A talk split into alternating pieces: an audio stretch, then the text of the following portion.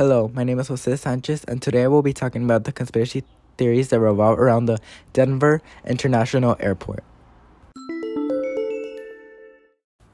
The Denver airport began construction in the year 1929 and faced a few issues along the way. One of the issues would be how it went over budget $1.1 billion, which brought the new budget to $1.9 billion. This was really never brought out to light, and it was really questionable because no other major airport has ever done this. And this also connected to a lot of theories because of it going over budget. And a lot of people thought that it was because of many tunnels that were underground, and they still are. These tunnels were often connected to theories about the New World Order, which is another theory that is known as an elitist group that is basically trying to take over the world and rule it by one big leader, basically. Moving on to the actual artwork inside the airport or outside, a lot of people actually go as far to question what they really mean because they're often seen to be as creepy and sinister pieces. One of the biggest art pieces, or the biggest art piece, is a blue horse with glowing red eyes, which is actually outside the airport and is named Blucifer. A lot of people reference this to Lucifer, which is also known as the devil.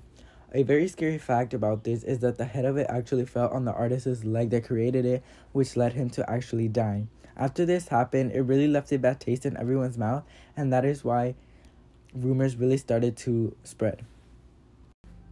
Moving on to actual art paintings that are inside the airport, a lot of people refer to these as artworks that refer to the apocalypse because of the scary meanings that they seem to have behind it. One of these pieces is called The Children of the World Dream of Peace, which shows a shoulder holding a sword and a machine gun on each of his hands.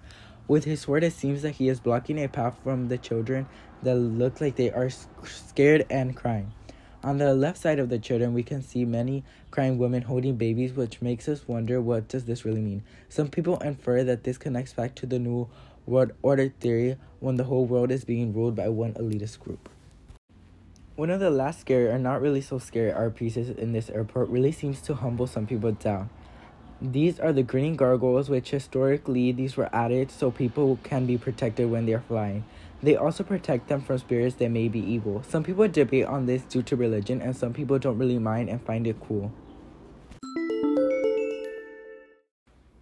And of course, with many conspiracy theories, there are tons of memes that circulate which are created by the public. But in this case, the memes were at all created by the public and instead were created from the people that work in the airports themselves.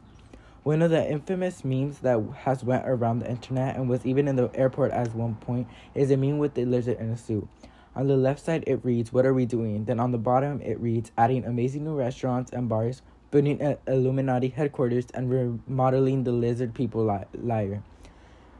While some people find this very funny, others are confused and come to the conclusion that this was done to try and hide and try and hide what they are actually doing. They have also published a YouTube video that goes over the conspiracy theories, but really there are no real answers and it was just done to make fun of the people thinking the airport was scary or bad. With all that information known now, what do you think?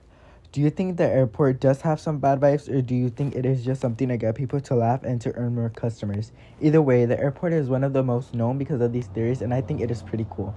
Thank you for listening to my podcast about the Denver International Airport, and I hope you have a nice day.